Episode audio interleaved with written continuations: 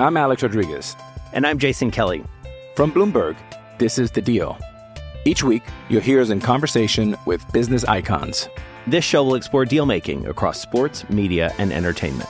That is a harsh lesson in business. Sports is not and, as uh, simple you know, I, as bringing a bunch of big names together. I didn't want to do another stomp you out speech. It opened so, up so many more doors. The show is called The, the deal. deal.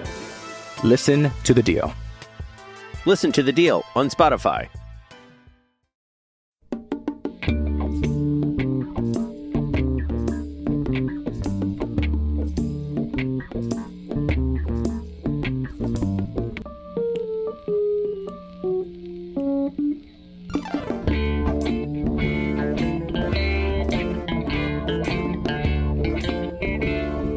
Ahoy, Mets fans! Welcome back to Amazing Avenue in Conversation. My name is Brian Salvatore, and today Chris McShane and I are joined by punk rock legend and big Mets fan, Brian Baker. Brian Baker is the founding bass player of Minor Threat, one of the most important punk rock bands of all time. Since the mid 90s, he has played with Bad Religion as well. He is also in two new bands, Fake Names and Beach Rats, and we'll hear about all these bands a bit, as well as Brian's Mets fandom. Although I must say, Chris and I go pretty deep into music here because we are both huge fans of Brian's. He is one of the nicest guys we've ever had a chance to chat with. Super fun, really into um, the current Mets team. He's a new Mets fan. There's so much interesting stuff in this interview. If you like music, if you like punk rock in particular, you're going to love this. So stay tuned and enjoy. Brian, I am a child of baby boomers who played me Beatles records when I was a kid, and that's the first musical memory I have. What is the first music that like lit your, you know, lit your fuse for music when you were a kid? Uh, strangely enough, the Beatles. Okay. Uh, because I'm a child of baby boomers who uh, who who really love the Beatles. I was very fortunate. My parents had a great record collection, and so uh, the first Beatles was absolutely the first band, and then they had Stones and the band and Elton John, a pretty you know eclectic mix of of stuff. So I was uh, I was just lucky to be in a musical family. Mm-hmm. Is there a Beatles record that you associate with being like for me? My one of my earliest memories is my mom teaching me to put the needle down on the American Help soundtrack, which begins with sitars before yeah. going into the song Help. So that's one of my first memories. Do you have like a a Beatles memory from when you were a little kid? Uh, well, yeah. I mean, it's Revolver. Okay. Um, and it's staring at that Klaus Voormann cover forever. Not high because I'm what six, you know. Uh, and that it turns out the first uh, song I learned on guitar was Taxman. And so that kind of works well with, you know, that's, I guess that's why, it's because Revolver was my obsession. And uh, then I found out later that George Harrison and I uh, share a birthday. Oh, okay. So you can say what you want. Something's going on. when did the guitar come into your life? Uh, it came into my life at age I'm it's either seven or eight. I, I think I'll call it eight. And uh, what happened was that I was at a after school. They at the end of the school uh, semester before summer. At my school, they had something called Field Day, which is sort of a track and field thing. But I went to a hippie private school. So it was like, you know, people on blankets in a park with their dogs getting stoned and ignoring the two legged race or three legged race. You know, like it was it was pretty DC hippie. Um, and they had a band. And this was the first time I saw electric live music. And I thought these guys were, you know, grown ups, but they're probably 12. You know, who knows? They're probably the upper class, you know, they're from the high school. And it was a cover band. And I just, the story, I mean, I remember some of it, but uh, I kind of went into a trance. Like I just, I saw them setting up and I just sat down in front of them and I did not participate. I did not have the fried chicken leg. I did not do, you know, any of the the, the limbo contest. Nothing. Uh, and I watched this band until they stopped. Till my parents pulled me away from them, um, like obsessively. It was some weird thing, and that begat the.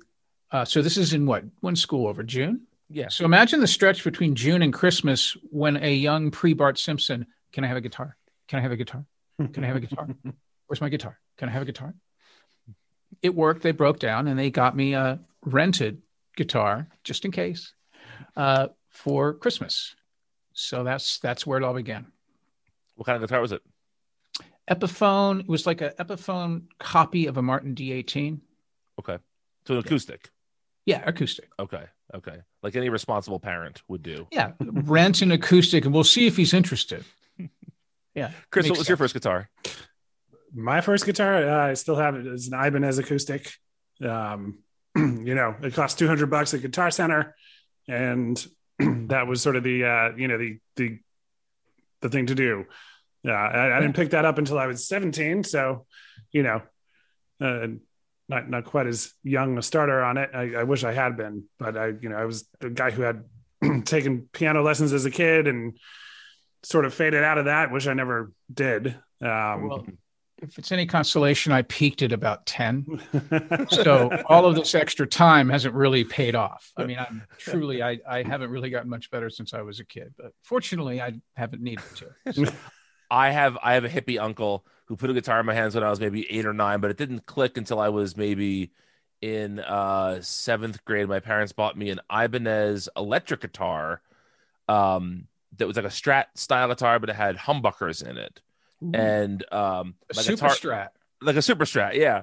And uh i was terrible on it. Just absolutely you know atrocious. And, and then I, I switched to bass and bass became my thing for a long time. And then i came back to guitar and i finally understood it after playing bass for a couple of years.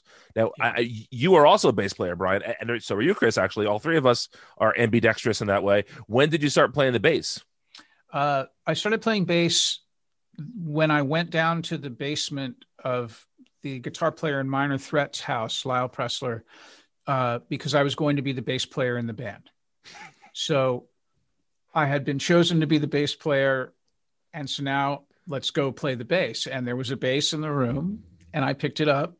and it had, only had three strings because of you know tragic accident and it's during its lifetime not not even a tuner or saddle just it's here we are three strings and i picked up the bass and i started playing it and the singer in the band whose bass it was said you know you could play one note at a time rather than chords. It's more that's kind of what the bass thing does. And i was like oh top tip. Thank you. And after that i was off. I was just playing the single notes so how did you meet guitar. How did you meet the other guys in minor threat? Um, I was the only punk person in Washington D.C. in 1980 who was not in a band already. Last kid chosen for softball. I mean, I went to I was at the same high school as the guitar player, um, and Lau was a couple of years older than I am, and so he was already friends with Jeff and Ian um, because he'd been punk longer, and they were going to use him. They they three were going to do a new band, and so I think I just came up because I was I was more freshly punk, and uh, hadn't been chosen for another team yet. So that's how I got it.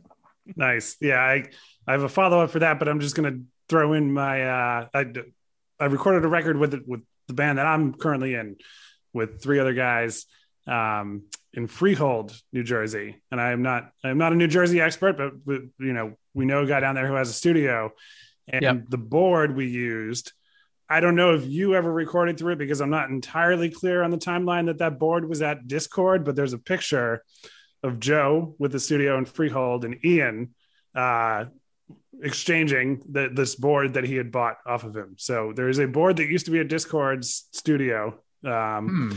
back then that is in use in New Jersey that I had the uh, you know uh, I was fortunate enough to get to play through. So I that that's that's my little possible minor threat connection. well, that's a good one. And I wish I knew exactly what piece of equipment it was, but there was, you know, time is elastic, as we know. And um, there's great Indian food in Freehold next time you're recording. All right, good to Best know. Indian place within about 50 miles. It's called Aru. All right. Thank you. Um, but yeah, the, the, the follow up specifically there, you know, um, everybody has those bands. You know, I know people who, you know, I, I was born in 1984. So, you know, I, I, I was a bit of a latecomer to, to Minor Threat. Um, but I know people who were in, you know, involved in going to shows, whether it was DC or other cities, uh, that you know going to a minor threat show going to a black flag show um, that kind of thing was absolutely essential to them when they were young so w- what bands were did that for you you know in the gap between uh, you know, learning Taxman uh, as your first song on the Mm. guitar and, and meeting the guys in Minor Threat. it's funny. Um, I didn't really go to any shows. Um, I, I, I just didn't go to the. I didn't. I didn't go to the big concerts. And the first, uh, in so I, I start playing at eight, and at tw- twelve, the first concert I go to is Santana, at uh, I think I, I don't remember the venue in um in Detroit and I wound up playing with Santana at the show. So the first wait, wait a second. the first Slow arena show I went to, I played on stage with the headliner. How did that happen? Short story. I was in a cover band in this in the high school I was in. The drummer's dad owned the best seafood restaurant in Detroit.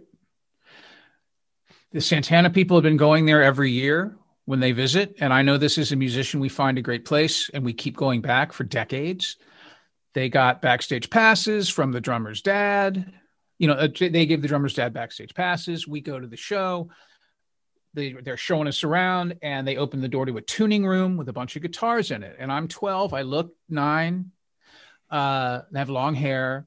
And I just go up and start playing guitar like without any idea that you don't do that, don't touch these things. You know, I just had no idea. And I went and played guitar, and someone watched a couple people gathered around with laminates on and was like, hmm, hmm, that small man is playing guitar. I didn't think anything of it, but at the encore, we were watching from the side of the stage. And at the encore, I saw the drummer from my cover band up on stage by the bongos. And I'm like, oh my God, he's going to get in trouble. What the, f-? you know? I couldn't believe it. And I'm watching him up there, still just staggered, and someone's putting a guitar on me. And they push me out in the middle of the stage with a little boogie amp. And I'm standing on the stage. And Carlos Santana leans down and goes, What's your name? I go, Brian. He goes, This is my friend Brian. And they started playing a song and I jammed to it. I, I would like to say it's Black Magic Woman because it's a better story, but I don't know. Uh, but it was the first song of their encore. So you'd think you'd want to give them something, you know, something powerful. But uh, the only, and it's all true because I have pictures of it. I didn't make it up. And uh, they're actually on the web. I'm sure you can find this story is not super new. Um, but yeah, that was that was it. That was, uh, and then after that, I saw before I went punk. Um, I, I think I went to uh, I think I, I think I I don't know. I, I some reason I think I went to see ACDC. Um, right. I, I some reason I have a memory of Bon Scott ACDC, but I don't know if that's just conflated. You know, I'm so old now that I don't know what's true or not. You know, like I see a picture that prompts me. I'm like, oh, of course I was there. I was at Gettysburg Address. It was great. It was very short, but I don't really know if it's true or. Now, uh, a couple of times today, you've said about going punk, how Yeah. going punk was like a thing that you you almost had to, to declare like a major in college, right? Absolutely. declare going punk. What was the reaction of other people when you said, "I'm a punk now"? Well, I became a punk to fit in with the subculture because there had been a period, and this will actually, when we discuss baseball, this will kind of apply. I grew up in DC. Uh, my father worked in television, and so he was a news producer. So we moved to Detroit in 77 and I left my school. So I left in sixth grade, whatever it is. When I came back in 79, uh, 80, everyone had, all my friends were punk. And I was there with like a Blue Oyster Cult shirt and shoulder length hair, like, hey, man, so Sid Vicious, huh? What's that about? But uh, I was quickly converted. And it was, uh, as I said, it was a small private school. And so there's probably 30 people in my class. And so when your old five of your old friends have shaved their heads or, you know, doing their thing, it just, it opened the door. And I, I mean, I, I showed up in the middle of the school year. Um, so I came to DC in February of 80. And by summer, I was just punk. I dyed my mom, you know, used my mom's hair dye and was wearing some of her clothes with like little zippers up the back. And, you know, I just, it just hit me. It was another thing. It was kind of like watching that band at field day, just that Mhm. my fortunately I had friends who had done all the homework. So I go over to their house after school and they're playing me all of this insanely beautiful stuff the ruts clash lurkers adverts um, local dc stuff. I mean the Teen Idles existed and i didn't even know that i was living in a place you know it just developed from there. Now, um, before you joined Bad Religion, I, I want to talk about something that I just recently read about. I was trying to do, you know, be a good host, do some research here, and it turns out you, you, don't were have to do that. Come Oh, on no, wing no, it. No, it turns out you. It seems you were offered a gig with REM, playing with them. I was offered uh, the a gig to be the uh, utility infielder. Right. Like come off the bench when someone wants to play mandolin, I'll take their guitar from them. Yeah. So it was it was kind of like when people asked me about it, I was like, hey, you know how when you see Green Day, there's like nine people on stage and they're a three piece. Yeah. Okay, I was going to be number seven for REM, which is a great gig, mind you. Right. Right. and I was incredible. I was working in a rehearsal studio, um, and uh, I had, was not really doing that well emotionally uh, or creatively for the most part, and uh, and that came and it was uh, amazing. And of course, I was really excited that I got the gig, and then. Uh, the only the bad religion thing came up a few weeks later before I had gone. They they they hired me and then they're like, okay, we're going to take a couple months off. We'll see you in Athens you know, in, in September or whatever it was. And so during that time, Bad Religion called, and I took that because it was a member. You know, I was going to Right. Right. five man band. I will be number five, not number eight point two. So I Uh, what I find interesting about that is, and I remember being a, a kid in high school reading Guitar Player, one of the guitar magazines, interview with Ric Ocasek, and he said that when he was making his solo record, Troublizing, he picked his favorite players he had produced, and you were on that record. Yeah. And I remember, so to it seems like your playing attracts people who aren't necessarily punk purists. You know that that they they're able to hear in your playing something that is you know um, that is very I don't want to say a chameleon because that, that that implies that there's not you don't have signature style. And I think your playing is very signature, but you your playing can can act differently in different settings. You're very adaptable. That's what I was looking for. You're a very adaptable player. When did you start to play guitar that wasn't so in like the punk paradigm? Like after you went punk, when did you start to break from that a little bit? Well, the thing I think uh, that speaks to what you just said is that I really do the same thing no matter what band I'm in. Uh, for the most part, it's all the same thing, and it's a skill set that I learned before I became interested in punk rock. And so I, and I wasn't really joking. Like I, I was really good fast from like eight to ten or twelve. Let's put it this way: at twelve, I was on stage playing with Carlos Santana. Okay. so I was I had already reached a pretty and and that's as I said again that's where it ended.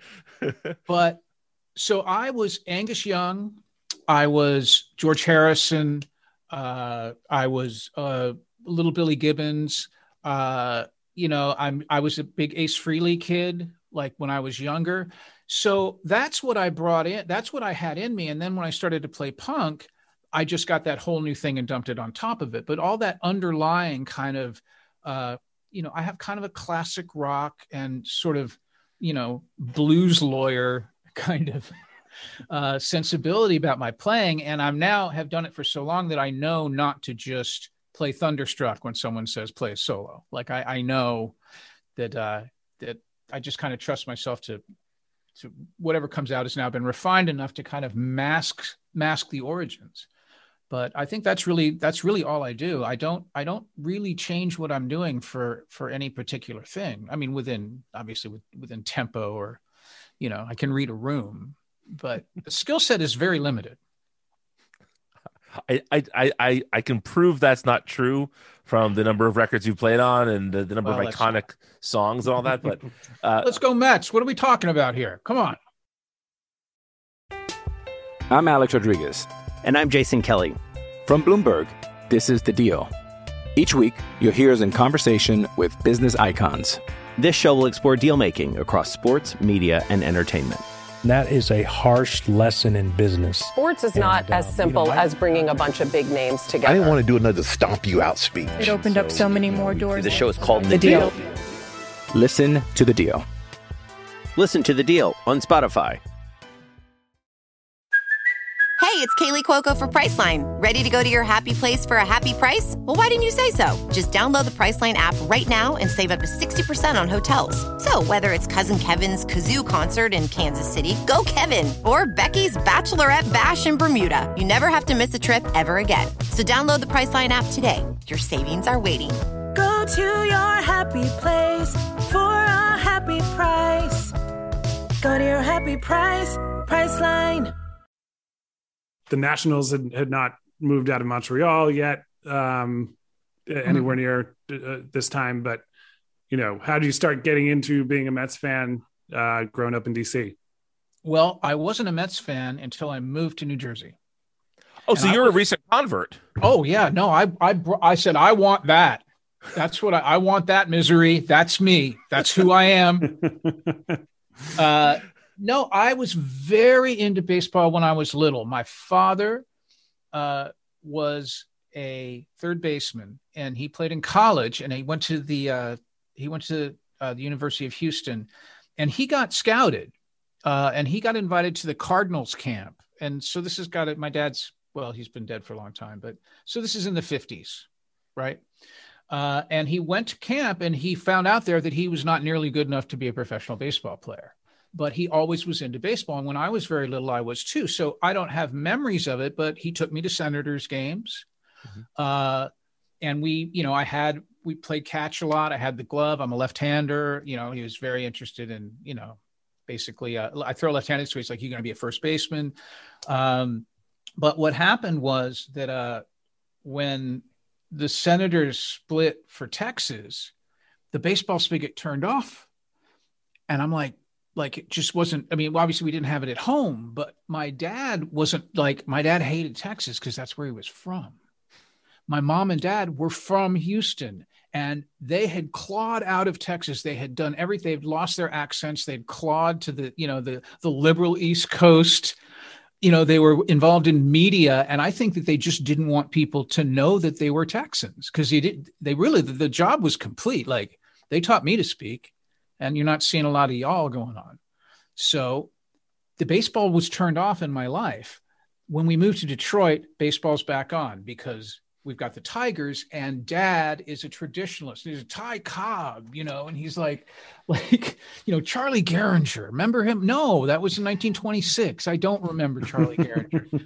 but uh, we kind of uh, we became detroit fans. And so that era is like i remember it's um i guess mark fidrych is probably the most famous tiger of that time um though i did find out after i became a mets fan that i probably watched rusty staub play because he was on the tigers at that time but i have no recollection of it uh, so I was back into baseball, and then punk hit, and sports are off. Nope, sports no, no way. Jocks bad, no thank you. No more sports, no more baseball. And I just didn't become interested until I moved to New Jersey as a very old man. I said, I'm moving here to die in New Jersey at the beach. And I'm going to be interested in baseball again because that's an excellent thing to be into if you don't really have a day job and you're old and I had my choice of, you know, A Rod's Rangers or the Amazing Mets. I mean, this was not a hard choice for me. The Mets represented everything uh, to me. That you know, it's the, just the the trials and tribulations and the the incredible ups and downs. I love Keith Hernandez. Um, you know, I I I mean, Gary Keith and Ron actually probably did more to get me into it than anything because that's the first thing. Like, I'm now a Mets fan. I'm going to watch and listen to this. And those guys were just such an incredible, Oh, they're the best. they're just absolutely the best. Um, and so it just became like it, it, it took really quickly. Like I didn't have to try very hard. I just got sucked in and I started going to games. Um, and a lot of my friends around here are Mets fans, though there are some Philly people, which is a whole nother conversation um, because we're kind of near, you know, the shore is the shore, but it's sort of central and you get some Philly. Yeah. Um, but you know, I could go on for hours about that, but I'm not going to, unless I'm unless I'm there, there's questions. Of course, I'll answer. yeah, no, it's yeah, um, that's it. I, I like that. I think um, John Oliver had a really good reason to, you know, that when he was asked how he became a Mets fan, um, having come over from the UK, and he his answer was basically that it was the only morally acceptable thing to do, uh, living in New York City. and Yes. and deciding that he was going to start liking a team, it, it had to be the Mets. Um, so I Yeah, I there's no always like that. yeah it couldn't and also just i you know i just had a bet now i know i remember when we were back into baseball when i was in detroit that i liked the yankees a lot and i i used to i know you know this is the like catfish hunter thurman munson zone Mhm. and i i was still kind of playing like sandlot baseball and i styled my entire setup and stance like mickey rivers like I did the exact. If I had a bat here, I could do it for you. This exact Mickey Rivers thing he used to do, like when he was cocked and ready. Um, so I didn't have a predisposition to not liking the Yankees. It's when I got up here, I was just like, I can't. I mean, I, I you just, it's just not who I am. I am a, I am born to be a Mets fan. Yeah, I mean they're they're the underdog team. They're the team that are full of bad luck, but also glorious highs. Like when the Mets are good, there's nothing better. Yeah, great story. And, you know, I mean, now, of course, I love the uniforms and the colors, but when I first hear it's like, oh, God, it's um, orange and this weird blue that no one ever, wears. And like, I'm in. I don't care if this hat doesn't match anything. and now, of course, I'm, I just, every time I see it, I smile. I watch every game that I can, including last night's game. Which was quite the game. Take that, you fucking hoagie eating mother. yeah. Yeah. and of course we had to watch it on ESPN. So we've got A Rod, and just it's it's I I did I I tried to put Howie on and, sy- and sync it up Mhm. with the TV, but I kept getting like it just kept not working, and it would be like, "There's the hit." Yeah. my OCD kicked in, so I couldn't do it. But yeah, it's uh, the ESPN is not the place to watch uh, Mets baseball. I will tell you that. No, it is certainly not. It, it is not. It was. I, I luckily he was listening to that game on the radio for for the Yeah. first two thirds of it, uh, and then I did it. I successfully sync it up with with ESPN after that. But uh, you know, Howie Howie and Wayne were even you know taking open shots without saying the name ESPN. Uh, they they were being pretty pretty good about it. So What was weird is that they had to watch the ESPN feed Right, because right. they can't travel. So it's the only time you're ever listening to radio announcers watching televised baseball. Yeah, well, this is the time we're in. Um, Yeah. you know, I mean, it's I can't wait till uh, Gary Keith and Ron get to be sitting at the ballpark while the game is being played. You know, Yeah. Yeah. it's going to be exciting. Now, um, is there a is there a Met or two right now that are your particular favorites? Like who are your guys right now on the team? Well, um, I'm a huge Conforto fan, and I was right when I first started. I've always thought this guy. I actually did some interviews about the same idea, like Punk Mets. What's wrong with you?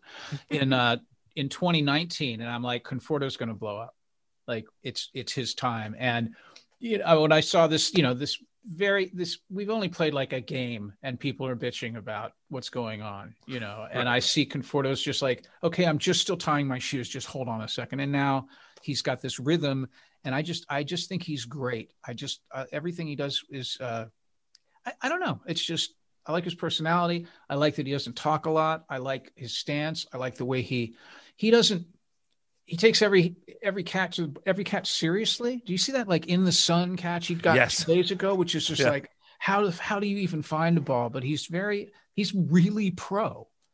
And so i like him um and i'm of course you know i'm in love with alonso. Uh, i mean uh there's not i think Guillorme might be my favorite matt right now because of many things that we all i'm sure the people watching know that just that guy what can't he do? And his attitude and those the handlebar mustache he shaved into last year was just like yeah there's my matt right there.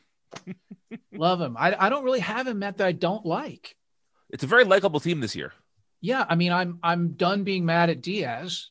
In 2019, I was just just thanks, you know, thank you.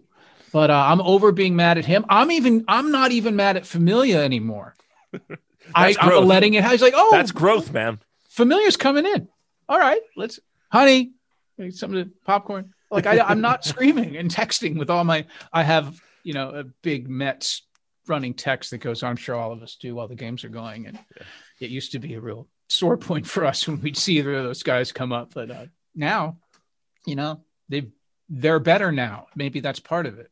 Yeah, yeah. I think even after all that chaos last night, I had confidence in Familia, which is something that I probably haven't felt in in a while. Um, True, because I I I did back, you know, when he put up those three or four years in a row where he was very good. Uh, Yeah. you know, and and had some blown saves and, and big spots, obviously, but through that time, I was, you know, I'd, I'd defend him to other Mets fans, that kind of thing. But the, the last year or two, it was a very different experience where it looked like he might be toast. And I don't Yeah. know. Th- This bullpen has been pleasantly surprising. There's a long way to go, but yeah.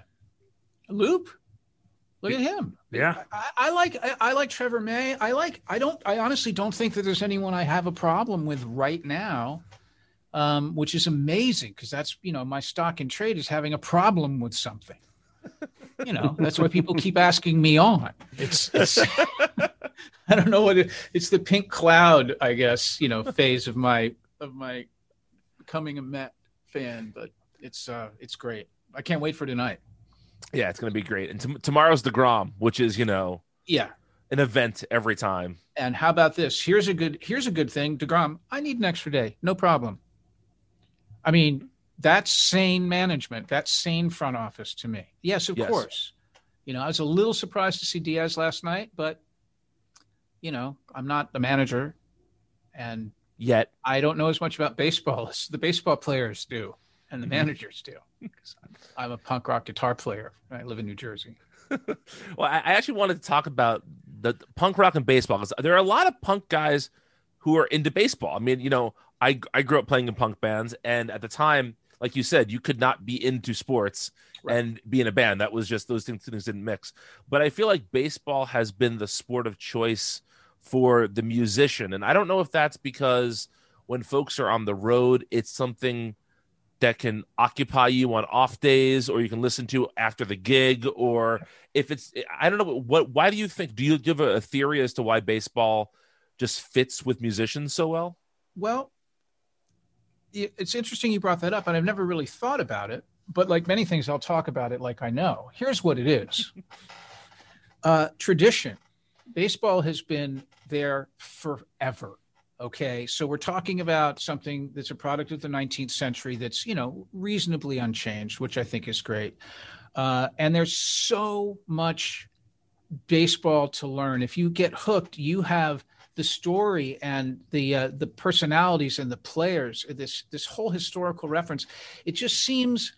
Um, it's just it's like people who are fans of history. You find a lot of musicians who are interested in history too. And when you travel from city to city, there's another thing. It's like this is where the old bar, ballpark was. This is where the polo grounds were. This is you know when you're Chicago, exactly day off. We're going to Wrigley Field. Even if I'm not e- before I was a, back into baseball, I saw Cubs games and, and Red Sox games because they were close to the venues. I was, you know, and it's just uh, I think the pace of it is great. That people aren't dressed up like monsters, you know, and these you know, all of this padding and shit going on um, there's you know this perception of a of a gentleman's game, which I think uh, you know there's a certain swagger to that. I think that musicians are, you know, when I think of people who are cool, like let's say uh, Mike Campbell, right? Mike Campbell, that guy just walks into a room with his you know a bunch of suede shit and a couple feathers and a really good hat from those guys in Texas, and he's just amazing. He's just got this thing and i think baseball it just it has it it's it's the uniforms the accessorizing the way the players can just go i mean i've never seen anything quite like it now now of course i'm like you know stop stop with all that jewelry it's must be heavy and it's dumb looking but that's their punk rock that's their necklace with the lock on it you know and the hair color that's their thing i mean it's it's i i just think it's uh I, I- I guess that's what attracts me. That that it's the it's a team, but there's individual. Uh, you know, individuals excel within a strict team uh, situation, which is again also like a musician, like a band, being in a band. yeah it's um I love, and this is what's been so weird about this season is I love the rhythm of the baseball season. Like once you get into the routine of the baseball season, it kind of takes over your life. My wife always says to me like, "Oh, so we're not going to watch movies now until October." I'm like, "Yeah, I'm sorry. Like this is just my nights are now occupied for the next six months, you know." Yeah. But I, I love the way it takes over. It just takes over your life for a little while. I think the fact that it's a summertime game when you know mo- music professional musicians do a lot of business in the summers you know it's not as much of a cold weather sport uh, which is really true especially me traveling in other countries you know that in europe like there's almost really it's almost a given that you're not really working because there aren't any festivals there's nothing going on when it's cold out mm-hmm. um, so that's probably part of it too um, yeah also hats the baseball hat the cap um, that's very punk it's the best. Every punk band sells a baseball hat with something punk written on it.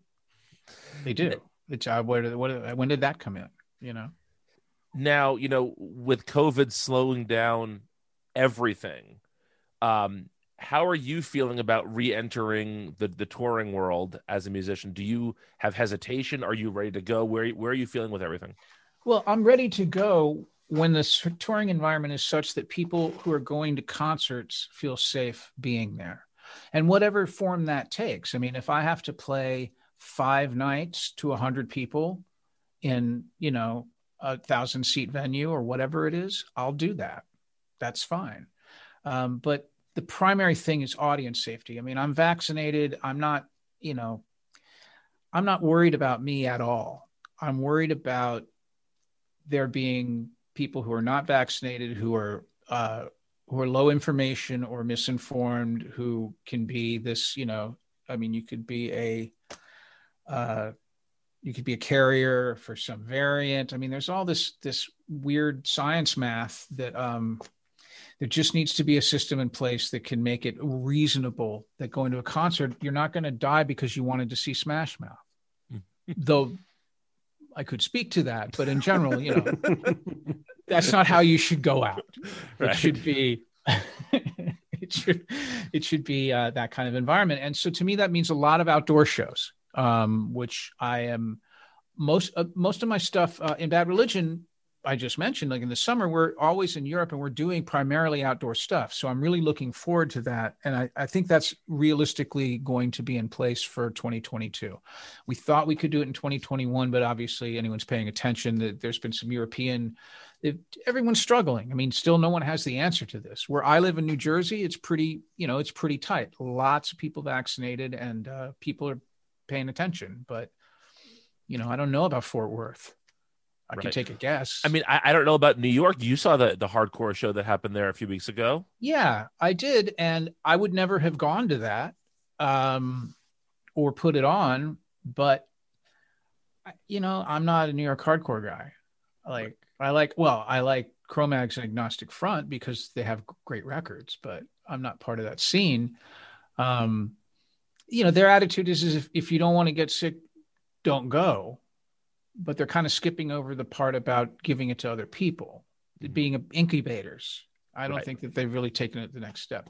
Um, it was exciting to watch. You know, I mean, it, it was just seeing that kind of motion and that kind of energy again is exciting. But it was sort of like, I don't know, what I can't really think of a parallel. Like it's not real. Yeah, yeah, no, it's hard to think of parallels for anything these days. You know, it's it's we're all sort of feeling it out as we as we go through it. And I think Brian and I are on the same page in terms of, you know, uh, playing in much much much smaller bands, but figuring out, okay, what does that look like? You know, the the the shows yeah. that my band would normally play on on at least like a monthly basis. Obviously, that didn't happen last year. You know, are the, are they going to happen this year? If so, how do you go about that? Because I think you know on that larger scale, it, where where you do this professionally and you're out there, it's yeah. a little bit easier. You know, the a band can get together and have okay, this is what we need to to go right. play this show. You know, but there are people involved who might do all that logistical work and then present it to you guys. You one benefit, one thing I'm I've been talking to about some fr- with some friends, and one benefit, I guess, just the status of where I am, is that I have my bands are booked by big agencies who want to make a lot of money and don't want to get sued. And they're private companies. So they can say, all right, well, you can't come to this show unless you have this app that they've just developed that says that you are not, you know, that, that you have been vaccinated and that you are not exhibiting, you know, that you've been tested. Like something, I mean, everyone, the freedom people are, you know, the, the idea of vaccine passport, which to me is completely reasonable, that's offending so many, so many patriots. Uh, when we're talking about going to a concert, that's that you don't get to make that choice. Like if you want to go see the band, you have to be okay to go see the band. And so that's one way I think that things are probably going to develop for me um, in shows that I play. There's going to be some sort of system, I think, and it's going to be uh, private industry is going to be the one that develops and distributes that. Yeah. So before we let you go, let's go to a quick catch up on your bands right now. What's going on with Bad Religion? Are you guys talking about doing some making some music over lockdown? Are you just taking a break until you can tour again? Where is Bad Religion falling right now? Um, well, we have done. Um, this was going to be great because I've forgotten Donnie's last name, the new coach. Donnie Stevenson. Yeah, I was just going to say, well, you know, we're going to take a page from the Donnie Stevenson manual and tell you how great is that, by the way? it's the best. And I've been watching Pete sell it. It's so on, on great. ESPN last night when when Steve Levy had no idea what he was talking about. Just you know.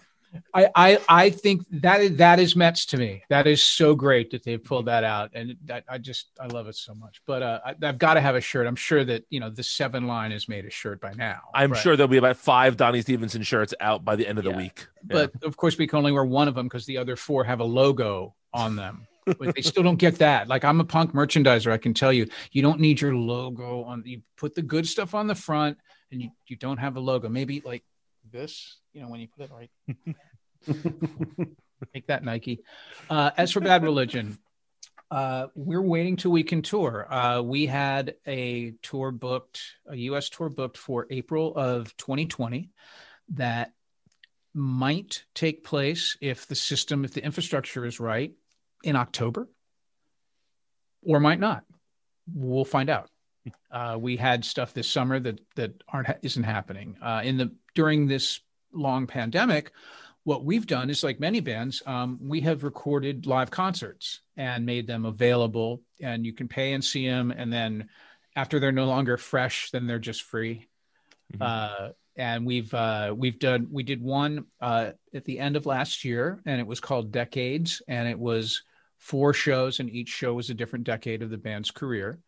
And we have another one uh, coming up that I think will be out this summer, and it's called Decades Two um, and I want it to be TOO. I don't really care about, you know, I don't care about Jim Carrey. I still think it's funny to be decades two. Uh, and it's the same thing, but because our catalog is so big, it's the other songs from each decade that we didn't uh, that we didn't touch on. And there's even more, so you never know. There could be a three if this thing drags out. decades three, decades nine. Yeah, so that's what's up with us. We're waiting to play. Uh, in good news is I'm in a bunch of other bands, and uh, I have a band here at the beach uh, called Beach Rats. Strangely enough, and these are guys who live right around the corner from me. It's Pete and Brian from the Bouncing Souls, and Ari from Lifetime, and a good friend of ours, Dubs, who plays drums. And we put an EP out on Bridge Nine a couple of years ago, I think in 2018, but we have a full new album that we recorded during the pandemic that will be out uh, on Epitaph, and it should be out at the end of the summer. Um, and I'm really looking forward to it. I think it's great. It's just uh, it's just New Jersey hardcore. It's really and it's that's different from New York hardcore, different from DC. There's a certain strain, and that's what this sounds like. And probably because most of the band are people from really popular New Jersey hardcore bands. that's you know I'm an ex- I'm gonna experiment with this and see if it works. Oh, it worked. How nice. Uh, and I have another band also on Epitaph. I wonder how I keep getting these deals with Epitaph. It's really, it's I don't know. I guess just lucky, I guess. Uh, this band is called Fake Names, and we released a record. Uh, unfortunately, it came out right as the pandemic started in April of 2020. So our entire touring thing was shot, but it's a band uh, that's more of a uh, I don't know what to call it. It's it's like more of a rock band, and the singer is Dennis Lyxzén from Refused, so he's a Swedish rock star, um, and he's amazing. And it's myself and two of my friends who were at that field day when the band was setting up. Uh, and this is Michael Hampton, uh, who was a very, very important uh, DC hardcore musician. He was in SOA with Henry Rollins. Uh, he was in Embrace with Ian MacKaye. He was in The Faith. Uh, and then our bass player is Johnny Temple, who, uh, besides, he was a grade, I think he was a grade younger than us. But uh, besides being a Georgetown Day School alumni, he has been in uh, a band called Soulside, very very important uh, later DC band, and Girls Against Boys, uh, which he still is in. Um, and he is uh, he's just a, such a great bass player, and we had to you know, if we could only find a drummer from DC that we went to school with, we'd be in perfect shape. But we don't really have a permanent drummer, so uh, this record we'll have an EP. I'm sorry, I'm I'm wandering because I'm so look at me. I'm just like, oh, my friends. I'm just like thinking, like, wouldn't it be nice to see them again? Uh, we recorded an EP, which will be out uh, also in the summer on Epitaph uh, for the Fake Names project, and that's uh, it's more adult oriented. Okay. So, you guys can you guys are fine. You can listen to it. We yeah uh, the fake names the the record the the full length is is really fun. I, I, was telling you before we started i've been playing it all week around the house and uh, my son was my son is five and he was rocking out to it a little bit before. Uh, his taste vary from Disney songs to Jump by Van Halen to his favorite song in the world is Chris's band. They're one of their songs. He he's obsessed with this with this punk song called Hot Queso, and he just walked around the house with Hot Queso, Hot Queso. It's amazing. So that's great. That's you, yeah. you've done well. You're I'm trying. Right. Yeah, I'm I, trying. I, I approve, obviously, yeah. of that parenting. so, Brian, where can folks find you online if they want to learn when gigs happen again where they can see you where they can get your records what's the best place to find you on the internet? You know i'm uh, i'm ubiquitous. I don't know what to tell you. I'm everywhere. Uh, i'm not the source of that information by the way because i like i couldn't tell you like what city i'm playing in. I just know a general like a gauzy idea of like you'll be gone for these months. Uh, you would go to epitaph.com which is our record label and they have a full uh, they will have uh, full everything you need to know about bad religion for uh, and also about fake names and beach rats. Uh, and i think that there each band has individual instagram and twitter accounts um, which i'm not going to embarrass us by telling you what they are because you're social media users. So you understand what a search engine is. And so you'll find out like when you look for me it's on twitter it's brian x baker like straight edge X because someone named Brian Baker had already taken the first one. But that'll it'll tell you that. I don't have to. And on Instagram, I'm Brian Bakers with an S. Same problem. Some rogue Brian Baker, that tennis player. Uh, there's another musician in Australia named Brian Baker, who's an older gentleman who's uh, more of a singer songwriter, aspiring, I suppose. Um, you'll find me and uh, I talk a lot of shit on on uh, all of these platforms. So in there you can get also information about what's coming up. Thank you, folks, for joining us. Thank you again to Brian for making the time. It was so much fun chatting with him. Go to his social media uh, sites that he mentioned before. He specifically said he's going to let you search for them. So I'm going to do the same thing. Search him out on Twitter and Instagram. He is on both of those places. He is very entertaining on both of those places. Also, make sure to go see his bands when the world goes back to, goes back to normal. Nothing is better than live music, especially when it's played with such energy and such passion. And that's what Brian has in spades. So go check out his bands when the world opens up. And um, you'll find AmazingAvenue.com for everything Mets you need. Find this podcast and other Amazing Avenue podcasts on uh, Stitcher, Spotify, Apple Podcasts. Amazing Avenues on all the social media platforms. Find us there you know how to, as Brian said, you know how to search for this stuff. So um, follow Chris on Twitter at Chris McShane. Follow me on Twitter at Brian Intonap. And until next time, let's go Mets.